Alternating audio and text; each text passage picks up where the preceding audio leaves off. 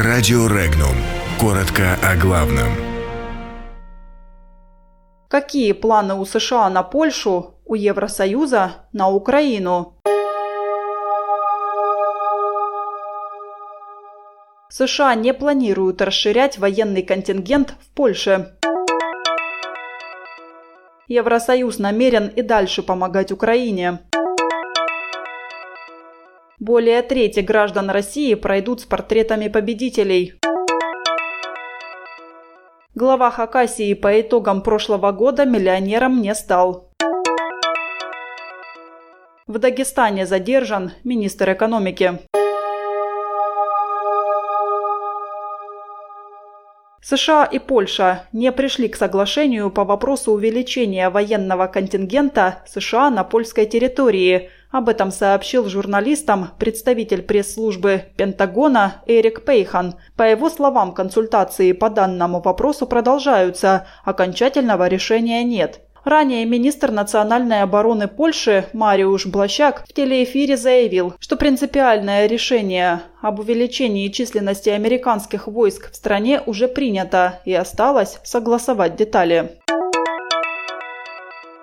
Между новым президентом Украины Владимиром Зеленским и действующим президентом страны Петром Порошенко нет принципиальной разницы, когда речь идет о России, заявил председатель Еврокомиссии Жан-Клод Юнкер. Он отметил, что Евросоюз продолжит поддерживать Украину, особенно борьбу с коррупцией.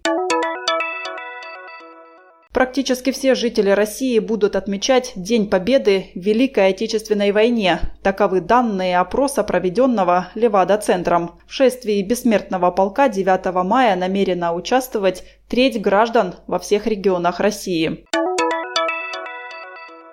Стало известно, сколько за 2018 год заработал глава Хакасии, коммунист Валентин Коновалов, немногим более 607 тысяч рублей. Его супруга за прошлый год заработала 441 тысячу рублей. Доход предыдущего главы Хакасии Виктора Зимина в 2017 году составлял 4 миллиона рублей.